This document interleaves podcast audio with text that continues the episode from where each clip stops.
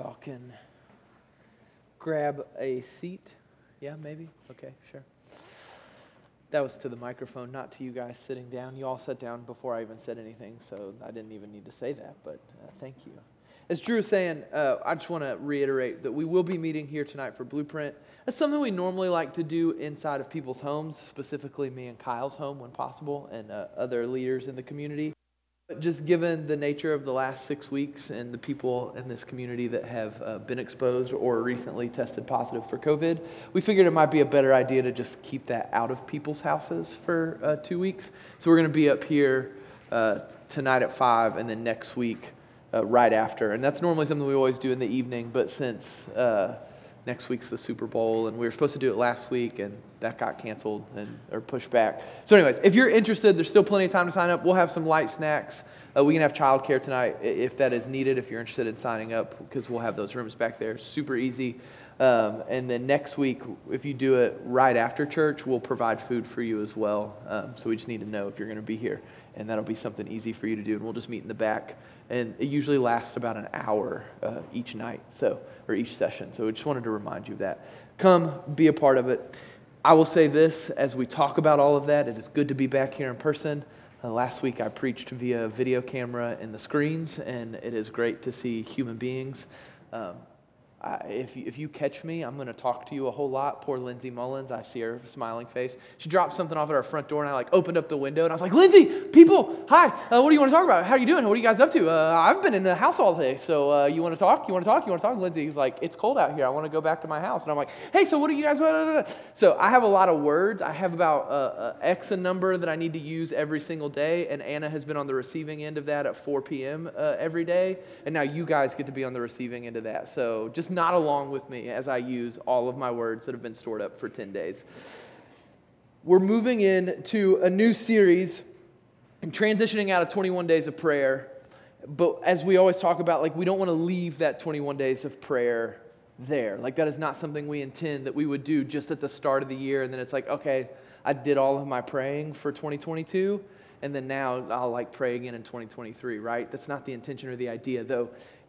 If we're honest, a lot of us find ourselves that we do something close to that. That is not to say you never pray the rest of the year, but it's just to say that giving yourself to prayer in that kind of way is something that you forget about. And we get that. I'm guilty of that, right? Like that is something that happens that it, you go a year later and you go, oh man, like that was such a good three weeks where I really was intentional and I carved out mornings. And then all of a sudden the alarm goes off in the morning when you're by yourself and you're like, I don't know about that. That's, that's maybe for another time, right? I, I didn't sleep well last night. That's my excuse this morning. And we move on from that intentionality. So the series is kind of meant to serve as a bridge out of our 21 days, something that uh, will help us kind of keep this going in a sense. And that's why we're in the Psalms. It's this prayer book, prayer book for the people of God. And specifically, we're going to be in the Psalms of Ascent. So let me take a few minutes quickly, uh, is, a relative term when I say that out loud, um, and talk about what the Psalms of Ascent are, and then I'll talk about why specifically the Psalms of Ascent, well, once we decided that we were going to do the Psalms for the next four weeks. Uh, theologian and a former professor of mine at Beeson Divinity School, uh, Dr. Allen Ross, uh, I actually got the joy and pleasure of being in his class on the Psalms. It was amazing. But he defines the Psalms of Ascent as this it is the title given to each of the Psalms from Psalms 120 to 134. They're known as pilgrim songs to be sung when the Israelites ascended, that is, quite literally went up to Jerusalem to go and worship at the different annual feast. Now, topographically speaking, uh, Jerusalem would have been a bit like, I guess, sort of Birmingham in Alabama. Like, whatever direction you were coming from, you would have had to have gone up. So, the, the ascent that they're talking about here is a literal ascent. They would walk, right? Three times a year, there were these different festivals where if you were a faithful follower of Jesus, you would go on a pilgrimage to Jerusalem and you would come to the temple and you would celebrate these festivals. We're familiar with these if you've read the Gospels. You don't even have to have read the Old Testament to be super familiar with what it meant to come into Jerusalem to worship. We have multiple stories uh, in all four Gospels where Jesus does this. Uh, most notably, the Passover at the end. Uh, we know that one well, and the donkey, and all of those stories. Uh, the other one we talked about recently uh, back in the children's ministry, as well as uh, here on Sunday morning, but is Jesus in the temple as a little kid. They were there for one of these festivals, and he stuck around. They made a pilgrimage up to Jerusalem. So the songs of ascent are that the people are actually literally ascending up a hill towards Jerusalem. But as all good things are, it is also a literal and a metaphor, right? There was this idea that there was something happening as you followed Jesus as a faithful uh, people of God. And this ascent extended beyond just the metaphor, or the literal ascent up to Jerusalem, but it was a metaphor that these journeys were something for the traveler to follow after God. The song served as a reminder of the, for the pilgrims that the ascent to Jerusalem and these festivals that they were worshiping in and partaking in were a physical reenactment of something that was happening inside of them spiritually. The journey is of a believer always up and towards God. That is what we're doing. We are always kind of on the move towards God as God is always condescending and moving towards us. So, in these songs and in their worship and in their celebration of the festivals, the people of God would remind one another and they would remind themselves of how good God was, of his faithfulness, of his kindness to them, the way that he had provided for them again and again. They were reminded of the memories and the stories of his goodness and of his mercy. And so they would sing these songs, all 15 of them uh, most likely in a row on their daily travels. As they were walking towards Jerusalem together as a people, they would sing this songbook. And then once they got there, they would sing them again together, recalling and retelling of the faithfulness that God has shown to his people over and over and over. So, why would we pick these 15 Psalms? Uh, we're only going to preach through four of them as we come out of 21 days of prayer. I'm going to borrow quite heavily here in the next few minutes uh, from Eugene Peterson, which I have borrowed quite heavily from for the last 12 years of preaching. But he has this idea in his book called A Long Obedience in the Same Direction, where he juxtaposes the difference between a tourist and a pilgrim. He's going to hold these two, like, kind of uh, in tension with one another to make a statement on what we are called to as followers of Jesus versus what we kind of live into culturally as Christians and, and religion and uh, relationship with Jesus. That we sort of fall into the trap. And so he is going to say, and we will define these terms uh, as we go on, that we are called to the life of pilgrimage, that we are pilgrims following Jesus. And that the two words that he wants to say will define our relationship and our journey with God the most are pilgrim and disciple. And those are words that oftentimes we uh, are maybe uh, too familiar with. Pilgrim, as I was writing this again and again, I kept thinking because like Thanksgiving and pilgrims and Indians and like what are Native Americans, we now better know to, to use that phrase. But like that's like the like that like play is the idea I kept coming. And so that gives us almost a negative connotation towards the word pilgrim in some sense. Uh, that, that, kind of like tension with that history and what we celebrate over Thanksgiving. And, and kind of maybe a weird connotation, like what does that have to do with my faith and my religion? And oftentimes now, disciple, if you were raised in the church, other than being a sweet metal band, a Christian metal band, like your d- d- idea or thought of disciple, like it's a common word that we use over and over again. And so, maybe a better word to think of as we talk about this in our 21st century here in uh, the year of the Lord 2022 would be this idea of traveler and apprentice.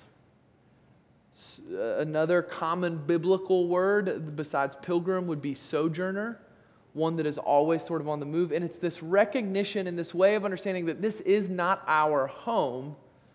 and yet we are always sort of at home where we are. Like this isn't permanent. Like there's, there's this movement, there's this action that we should be going towards. And we should always kind of be on the move. And yet, through the grace and the kindness of the Lord, like we're always sort of at home and, and like there's no need to move. So, those are two terms. I think apprentice being this idea that we apprentice under Jesus for our whole life. Disciple with the religious connotation that we can give to it. We sort of think of this list of things that we have to do.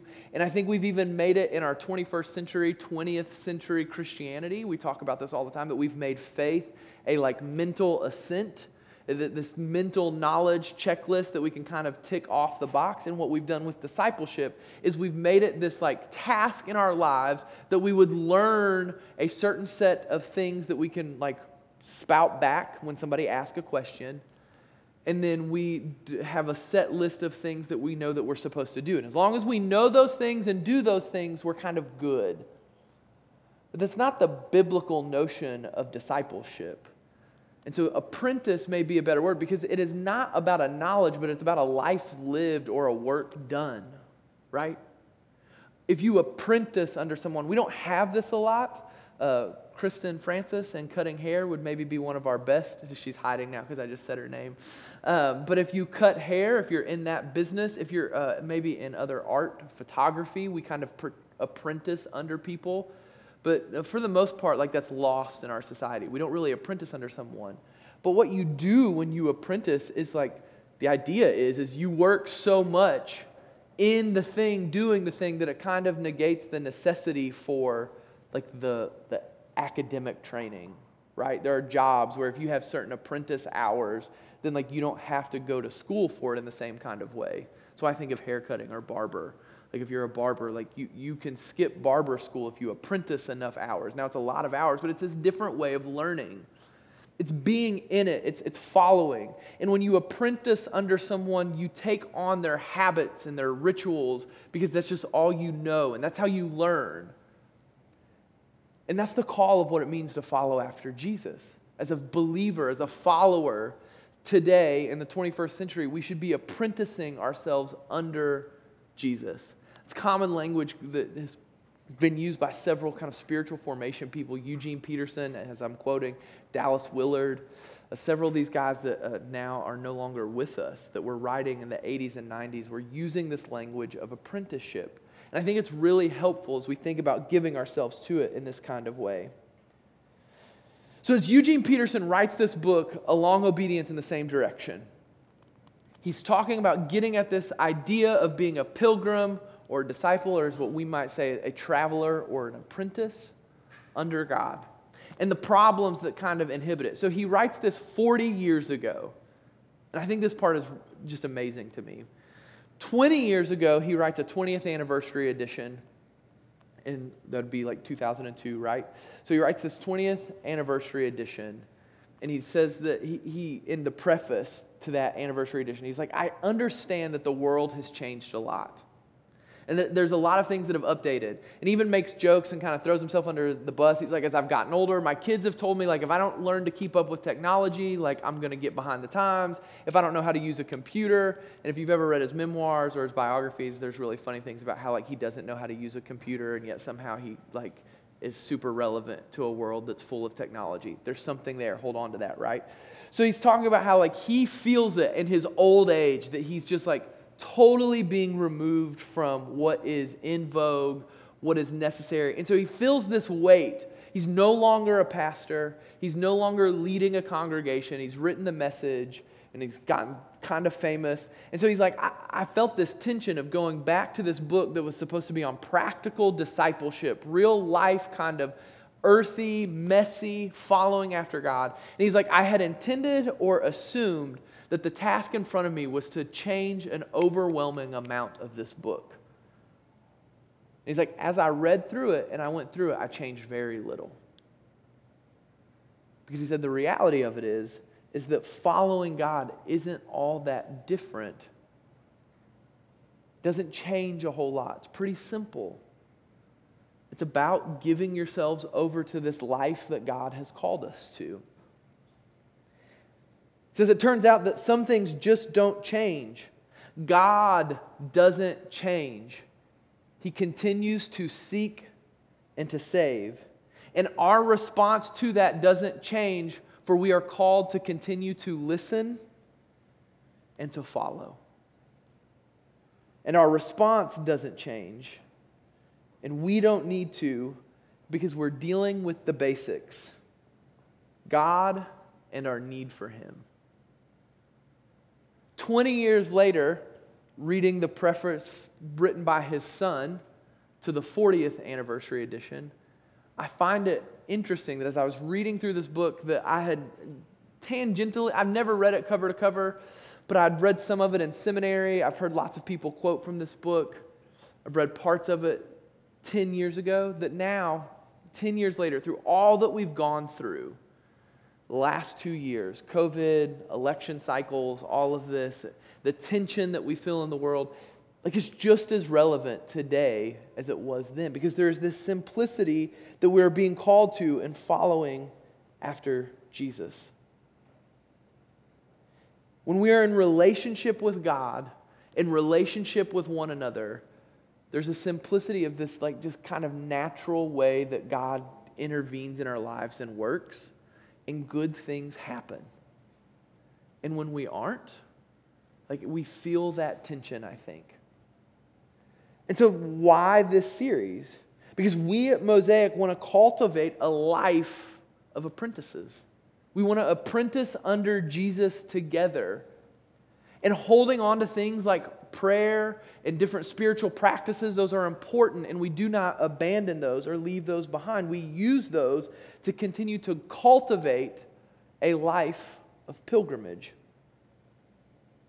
not tourist. Tourists go to a place and they kind of do it and enjoy it at their whims. They see the sights, they move on, they check out the monuments, they check out what is kind of convenient for them, and if they don't make it somewhere, there's no big deal. They return home. It is about consumption. And for a lot of us, as Peterson would say, and I would agree, we approach our Christianity with a tourist mindset. We come to places like worship on a Sunday morning. We mark uh, conferences and kind of go on these spiritual vacations that we might find ourselves uh, uh, excited about. And we do what is easy for us. Now, hear me out on this.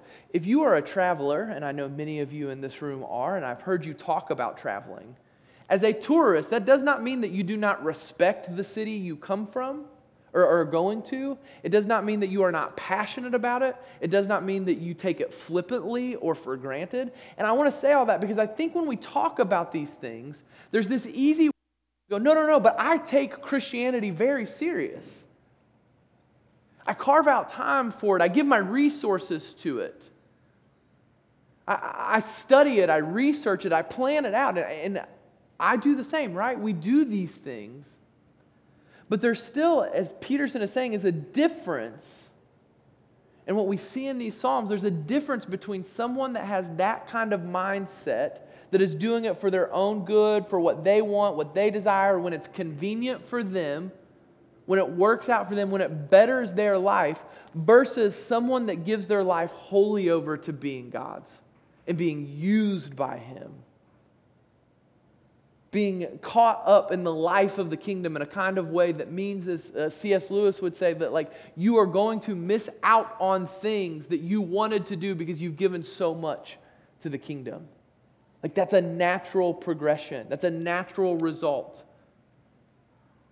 So, this life of pilgrimage, it's not about monuments, it's not about saying, look at how far we come. It's about footsteps. It's about looking and saying, that's the last place I was, and I'm still moving. I'm still going. I'm still on this journey until all comes to fruition and the kingdom is realized fully. We want to cultivate that here. We want that to be something that we do, that we're a part of. We want to be a group of travelers together on this long obedience in the same direction and allow it to define us. This stands in opposition to what many of us are comfortable and used to.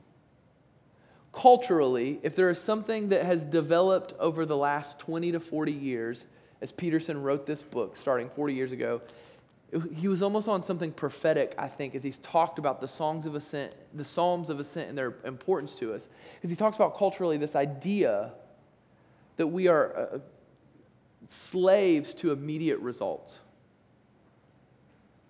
I was thinking about this the other day as I was watching a basketball game live in LA, and my TV's hanging on the wall, and there are no cables connected to it other than the one that gives it power, and I was getting mad that it was not coming in in perfect 4K, like that there was lag and that the quality was dropping. I was like, what is this? When, when am I living? 1999?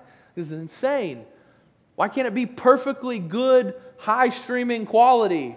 And then we introduced Jameson to a DVD, and he was like, ugh, why do I gotta watch all these other movies? I think we put the wrong DVD in. We're like, well, buddy, you can't just like used to, like just a few years ago, you didn't just get to watch whatever you wanted on demand all the time. Like you had to actually like wait. What a novel concept and idea. This thing that we want things instantly. My joke always is like, I will skip buying something I want because I can't get two day shipping.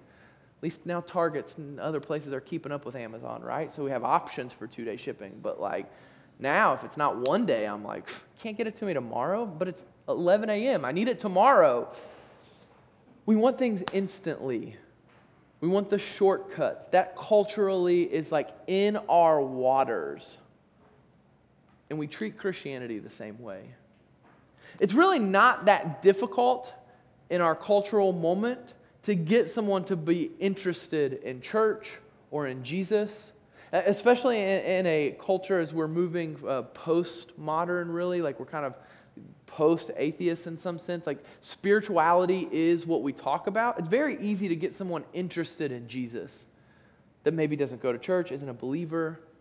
They like those ideas. The real challenge in the 21st century, whether you were raised in the church or are new to the church, is getting someone to commit and to stay with Jesus. Because the reality of the Christian life is that it is not instantaneous. In fact, it's the, quite the opposite. The most common imagery we're given in the Old Testament of discipleship over and over again is this idea of oaks of righteousness.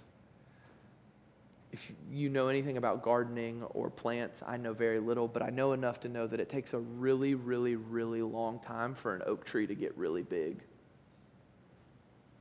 My prayer as a pastor and as a parent is that I would be involved in the cultivation of oaks and not weeds, not something that springs up instantaneously. Now, here's the thing about weeds. I'm going to go off into the weeds here for a second on this because I think this is tangential and relevant. In about one month, my backyard is going to look really green and nice for a minute because I have weeds and not grass. And so, everybody with real grass, their fancy, rich grass is going to be brown still. But mine will look thick and luscious and green in March and it's going to look really nice.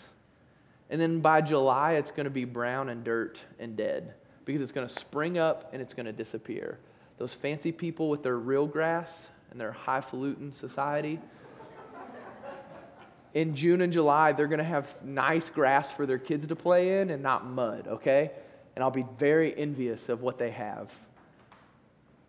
There's something about cultivating things that last and I think that that's what we're called to as believers is to be a part of this cultivating process of something that lasts.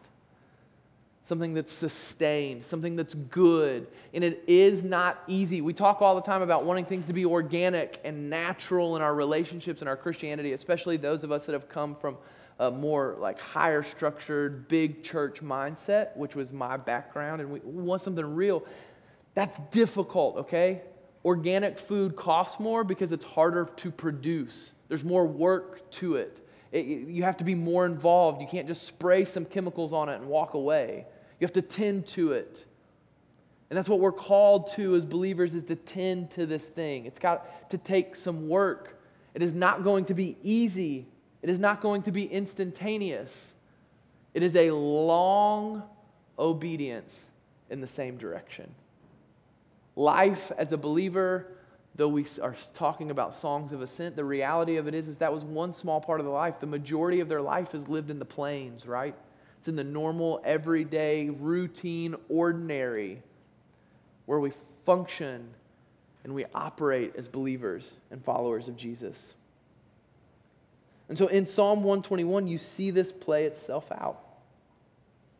The pilgrim in Psalm 121 is contemplating their journey up the hill to Jerusalem. As they're going, they see the mountains. Now, here's what's interesting about the mountains is it is a literal mountain in front of them. They're, they're ascending to Jerusalem. They see it. It's beauty. There, there's uh, majesty in it.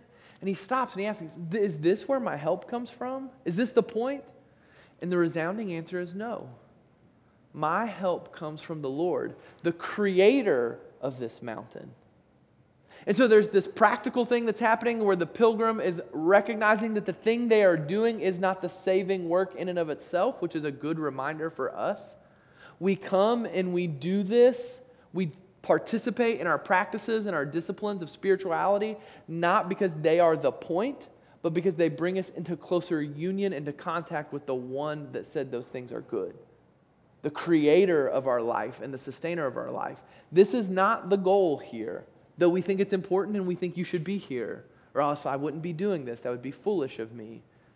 I think this matters, but this is not the goal. The goal of this here is to do the thing that they are doing, which is to reenact and retell of the goodness and the glory of who God is, and to remind us and to be connected with people and to have these anchor points.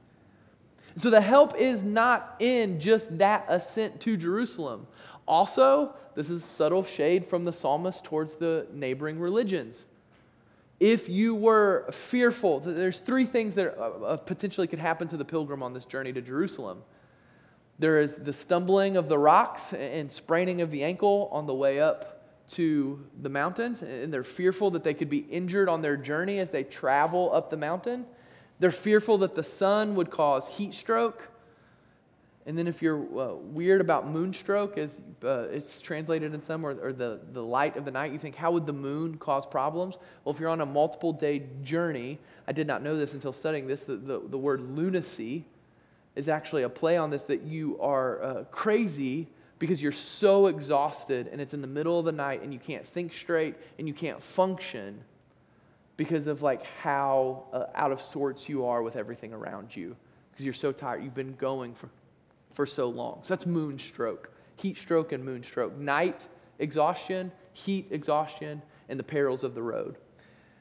So when the pilgrim looks up to the mountains and is fearful of this that's his next complaint is that he's fearful that he would be wounded on the journey. He says, Does my help come from the mountains? No. It comes from the creator of the mountain. This is a shade towards the other religions because if you were uh, in the ancient Near East and you wanted to have safe journeys on the mountains, you would go to a temple and you would give sacrifices to the mountain god. And if you were nervous about the sun being too intense for you, you would go and you would give sacrifices to the sun god. And if you were nervous about night, you would go and you would give sacrifices to the moon gods. And what the psalmist is repeating again and again is that you do not need to do this as a follower of Yahweh. You see, Yahweh is near to you. He is close. He is your guardian. He is in relationship with you. You do not have to go and give sacrifice to him for him to give you safe passage or comfort or protection. That is his natural bend and inclination is to come to you and to be near to you in those moments. You do not have to go and wake Yahweh up as you would with the gods of Baal or Baal, however you want to say it. You can go and God is there. He, he is a God that never sleeps nor doth he slumber, as our Christmas hymns would remind us. But yet, Baal was a god that the priest, their job was actually to go and to wake him up. That was part of the ritual sacrifice, was they had to go and wake him up because he was sleeping, because he didn't care about humanity. The psalmist is saying, no, our God cares about the intricate moments and details of your life, and he is near to you.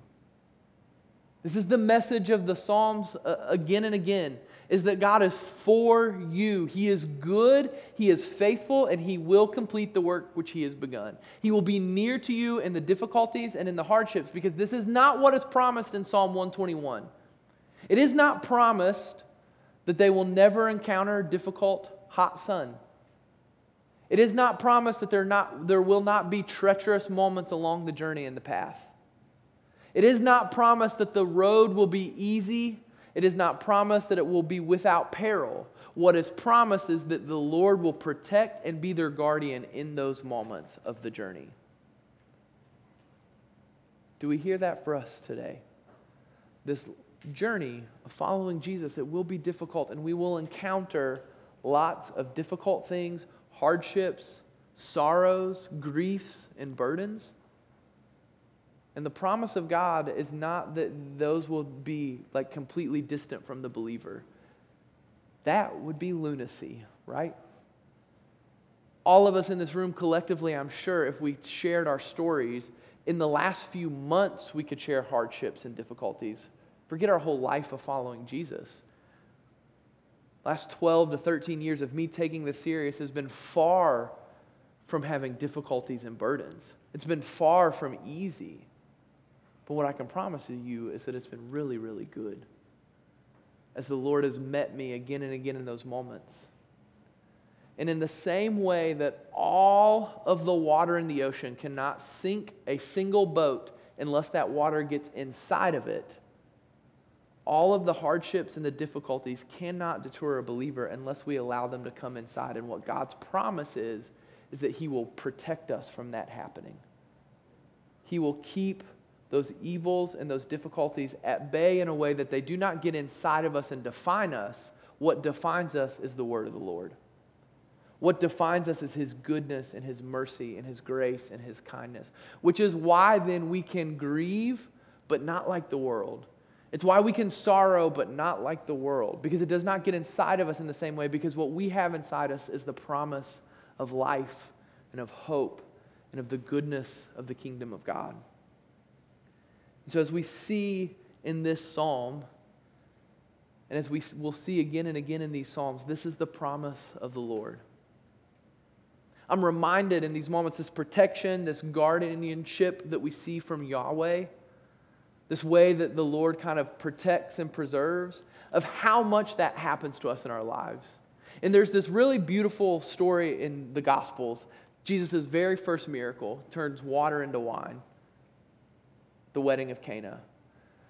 And I recently have been rereading through the Gospels and just kind of going slow whenever I have a moment. That's what I'll, I'll read a chapter or two here and there.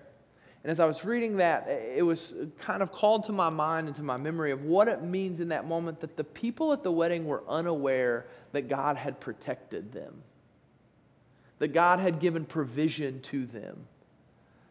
And I think sometimes with this idea that we see in Psalm 121, we can sit here and think, yeah, but like, look at all these moments where God did not protect me, or whatever we might come to mind.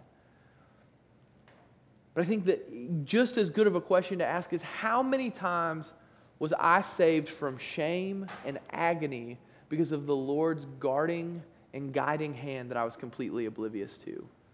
The wedding of Cana, what's interesting is if you ran out of wine at a wedding, like if that happened here, now you're throwing a nice party, you run out of some wine, like that's not a great thing. You'd be a little embarrassed.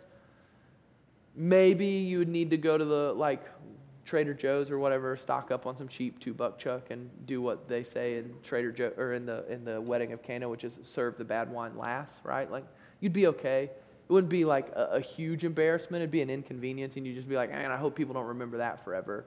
Or if you run out of food in this moment, first century Palestine, ancient Near East, like you run out of wine, like this is a major, major cultural snafu. They would have thought that like this would have been a bad omen for the rest of the wedding or the marriage. Like this would have been like it would have been offensive, it would have been rude. Like there would have been shame brought upon that family. They would have been considered like less than for a very, very long time. And what you see is that the bridegroom and the bride and their families, they never know that Jesus performs this miracle. It's done in quiet, it's done in the background. The party goes on like nothing ever happened. And so, as we talk about this and as we move into our time of communion, what I, am employing you to do is think about the ways that God has provided and given to you in ways that you easily could have missed or been unaware of. And the reality of it is, is you probably won't be able to call those moments to mind because you're oblivious to them. But what we know is that it's true because we've seen it happen in other people's lives. And so we know that it happens in ours. Call to mind the moments and reflect on the goodness that we know God longs to have for us. Because if there is a message that we could get deep into our bones, something that we could hold on to just like beyond all else, it's the simple idea that God is for you. He loves you. He's coming after you, and He's completely relentless. He longs to be near to you and to give you good things. And the great lie that we hold on to again and again is that that's just not true. In a million different ways, we come up with all of the ways that we are convinced that God is holding out on us. Now, we may not consciously think that, but with our actions, what we do is we say, No, no, no, I know better. I know what will make me happy. I know what will give me life. I know what will allow me to have knowledge of what is good and what is wrong in the world. And we take it for ourselves. It's the first sin in the garden.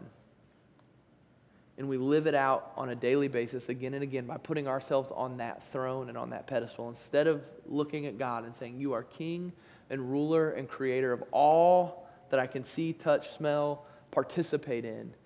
And you are the one that longs to see me fulfilled, to see me flourish, and to see me have goodness in my life. And what I can promise you as someone that has followed Jesus for some time now, most of my life, I can promise you is that that is wildly true. He longs to be near to you and for you to experience his goodness and his kindness. And so we're going to spend the next three weeks retelling and recalling through the Psalms of Ascent what it means that God is good. He is our protector, He is our guider, He is near to us. And we hope to take this into our bones and to hold on to it and allow it to infect us in such a way that we join the psalmist on these journeys and this pilgrim of following God with all that we have. As the band plays this next song and they come up, and they get ready. Uh, if you did not grab one of these cups on the way in, this is our COVID compliant communion cups. Good alliteration, helps you remember what they're for. Grab one of those cups, reflect on these truths, and at the end of the song, uh, I'll come up and I'll lead us in the taking of the elements. And as we transition to that, to kind of keep with where we were, I'm going to invite you guys, uh, if you, as you go get those cups, as the band prepares, uh, we're going to just kind of sit in a little bit of silence and reflect and allow the Holy Spirit to meet us where we are, to still our hearts and our minds, and to give us a moment to be uh, reminded of the goodness and the mercy and the grace of the Lord. Amen.